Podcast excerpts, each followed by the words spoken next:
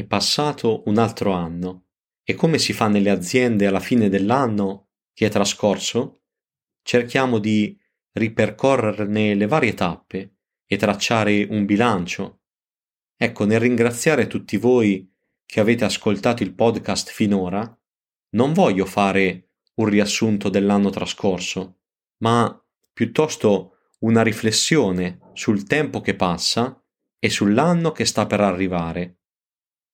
Tutti ci aspettiamo sempre qualcosa all'alba di un nuovo inizio.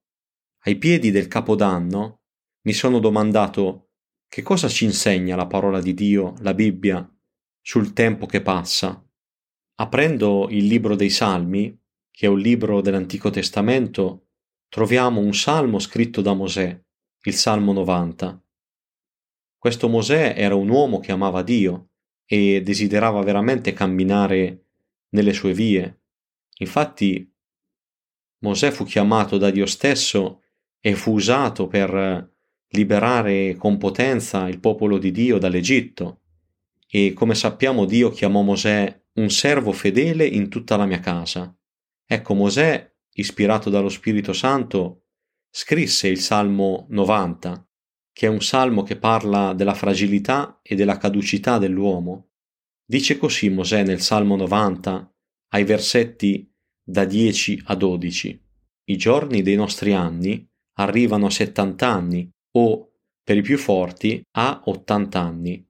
E quel che ne fa l'orgoglio non è che travaglio e vanità, perché passa presto, e noi ce ne voliamo via. Chi conosce la forza della tua ira? E il tuo sdegno con il timore che ti è dovuto? Insegnaci dunque a contare bene i nostri giorni, per acquistare un cuore saggio.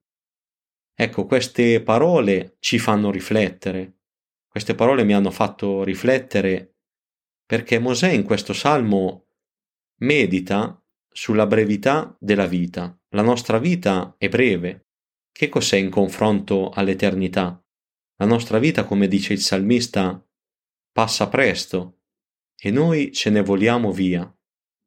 Queste sono parole che oggi, sentendole, sicuramente storciamo la bocca. Nessuno vorrebbe sentire o ricordare questo concetto della, della brevità della vita dell'uomo. Oggi regna un umanesimo in chiave moderna, che vede l'uomo come un essere che, malgrado le difficoltà che ha, può migliorare se stesso e evolversi. Questa è la concezione, diciamo, dell'umanesimo in chiave moderna. Ma questa concezione dell'esistenza è naturalmente una concezione che non condivido, perché non tiene conto di Dio e del suo piano per l'uomo. Dio, nella sua parola, ci mostra chiaramente che l'uomo non può evolversi e non può migliorare se stesso. Ogni uomo e donna di questo mondo ha bisogno di Dio, di conoscerlo e camminare con Lui. Mosè non si riteneva saggio, ma chiedeva a Dio di insegnargli a contare bene i giorni della sua vita. Cioè, Mosè chiedeva a Dio: insegnami a usare bene il tempo della mia vita e a vivere secondo la saggezza tua, Signore. Mosè scrive ancora nel Salmo novanta, al versetto diciassette, «La grazia del Signore nostro sia sopra di noi e rendi stabile l'opera delle nostre mani. Sì, l'opera delle nostre mani rendila stabile». Ecco, indipendentemente dal paese dal quale proveniamo e da ogni altra cosa, Dio ci ricorda che abbiamo bisogno di Lui, della Sua grazia, del Suo aiuto. Ecco, quello che dobbiamo fare prima di tutto è accettarlo nella nostra vita, accettare la sua grazia, la grazia di Cristo. Se accettiamo Gesù come nostro Signore e Salvatore, Dio metterà in noi anche il desiderio di servirlo e camminare con Lui in modo fedele. In questa fine del duemilaventuno, quindi, riflettiamo su queste parole di Mosè e, se ancora non lo abbiamo fatto, chiediamo perdono a Dio per i nostri peccati, sia che in noi ci sia l'orgoglio, l'impurità, la maldicenza, le bugie, l'avidità e anche altri peccati. Comunque chiediamo perdono per questi e accettiamo nella nostra vita l'opera di Gesù Cristo.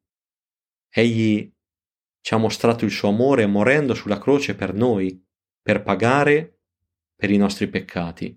Infatti Gesù è morto proprio per i nostri peccati e chi lo accetta non sarà condannato, non vivrà l'inferno e la eterna separazione da Dio, ma andrà proprio in paradiso, che è un luogo meraviglioso dove potrà godere dell'eterna presenza di Dio e del suo volto meraviglioso e veramente appagante. Se lo accettiamo come nostro Salvatore, saremo perdonati e diventeremo nuove creature.